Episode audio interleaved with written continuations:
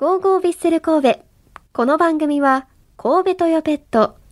ワコーレマンションシリーズの和田光さんと共にお送りします。ウィークリーマッチレポートここ1週間のヴィッセル神戸の熱い戦いを振り返るマッチレポート昨日行われたガンバ大阪戦をピックアップさあ昨日8日日曜日は J1 リーグ第12節。パナソニックスタジアム吹田で開催されたこの試合。私アクタもパナソニックスタジアム吹田で観戦してきました。メールもいただいてましてラジオネームランクレイはウェスクレイさんからです。ご紹介します。アクちゃんこんばんは。そしてアウェイでの応援お疲れ様でした。パナソニックスタジアムでの観戦はいかがでしたか？アウェイの応援席はホームとはまた違う雰囲気だったと思います。僕は行けませんでしたので代わりに分かりやすい感想をお願いします。ちなみに結果は知ってますので言わなくても大丈夫です。と書いていただいてるんですが今からそれを詳しく話すんですよ。まあね、えー、パナソニックスタジアム本当にねあの私は万博記念公園駅から歩いて行ったんですけど本当に人が多くて、まあ、ゴールデンウィーク最終日ということもあったのか、まあ、エキスポシティもありますしニフレルもあって万博記念公園もあるから、まあ、とにかく人が多くてですねいつもだったら三崎公園の駅に着いたら、まあ、人混みに乗って歩いてたら大体スタジアムに着くんですけどそれと同じ感じでこう人混みに乗って歩いてたらあの万博記念公園の入り口にたどり着いてました。でもすごいそのスタジアムに行くまでにかなり迷ってしまって大変でした。まあねでもタジアムの様子はですね昨日は観客がですね2万6490人というかなり多い人数が入っていてすごい応援の迫力がありましたね。もちろんガンバのサポーターの方の人数すごく多かったんですけどもうそれに負けないぐらいヴィッセルのサポーターの方の応援は大きな声であの大きな声じゃないですね。大きな音で拍手が響いていたのであのすごく良かったなといういい雰囲気だなというふうには思いました。さあ、えー言わなくても大丈夫と言われましたがね。詳しく試合内容を振り返っていきたいと思います。さあ今シーズン開幕から10試合で4分け6敗とまだ白星がありませんが AFC チャンピオンズリーグでは1試合も負けずにトップ通過したその勢いで試合に臨みます。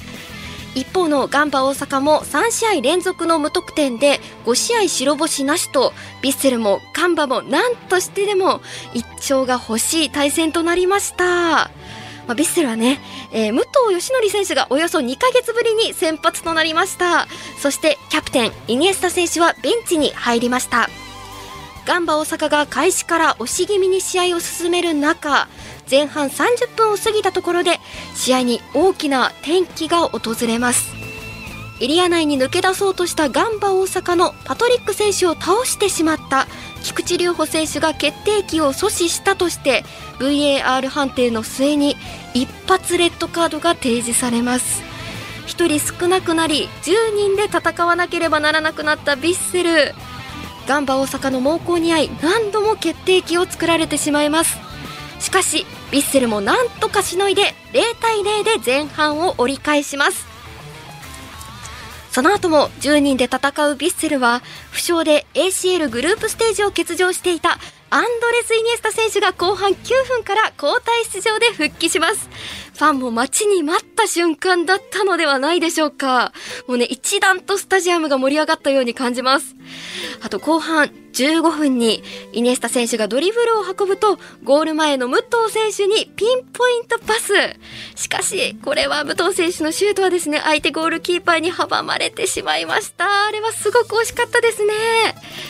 さあその後は後半36分。コーナーキック後の流れでゴール前に浮いたボールをガンバ大阪のクォン・ギョンウォン選手が頭で押し込み先制。アディショナルタイムにも交代出場のウェリントン・シウバ選手が決定的な2点目を奪い試合は0対2でヴィッセル神戸が敗れてしまいました。これは本当に見ていて悔しかったですね。もう10人で11人分の動きをしなきゃならないっていうのも本当大変だったと思うしあの暑い中体力の消耗も激しかったと思います、まあ、ただですねこの2点を入れられてしまった後まあ、我らがマッキーこと牧野選手はですねあの、まあ、落ち込んでしまうというか切り替えが難しそうな周りの選手に対してこう1人ずつね目を合わせてこう手を叩いて、まあ、何を言ってるかはちょっと遠かったので分かりませんでしたがこう励ましている一人一人声をかけている様子でした。もうね最後の1秒まで諦めないというのがね牧野選手から伝わってきて見ててかっこよかったですね。かっこよかったです。ぜひこれ聞いてる聞いてたらもう伝えたいですね。聞いてくれてると思います。本当にかっこよかった。まあね試合後の会見でロティーナ監督はですね序盤の試合序盤の入りが悪かった。簡単な形でボールを失っていたとお話ししています、えー、ただですねボールを長い時間保持できたいた時間帯、まあ、この時間帯で菊池選手が退場となってしまったのが残念だというふうにお話ししていました。その後イニエスタ選手を投入してからはボールを持つ安定感があり徐々にゴールに近づいていてチャンスも作れていた。これを本当に見ていた私たちも感じたところですよね。でここですね、えー、質問がイニエスタ選手の投入で大迫選手を下げて武藤選手を残したのはというこちらの質問には自分でも迷いがありました。大迫選手はイエローカードをもらっていたのが一つの決断の理由ですとお話ししています。でまたですねこちらの質問。試合には負けましたがこの試合で得られたものはという質問に対しては順位は心配で当然ですがどんな試合からも学べるものがある。今日の試合も真摯に分析をして成長の糧にしていきたいと思いますと語ってくれていました。あと選手のインタビューですね。酒井豪徳選手は厳しい口調で勝たなくてはいけない試合だ勝たなくてはいけない試合でしたので惜しかったとか少しでもポジティブにという考え方はなしにした方がいいと感じています。結果が全ての世界なのでもう一度勝てなかった部分を突き詰めていかなければいけないと思いますとコメントしています。まあ今週末にも試合ありますし何としてでも来週この番組で勝利の報告ができるように応援していきたいと思います。以上ウィークリーマッチレポートでした。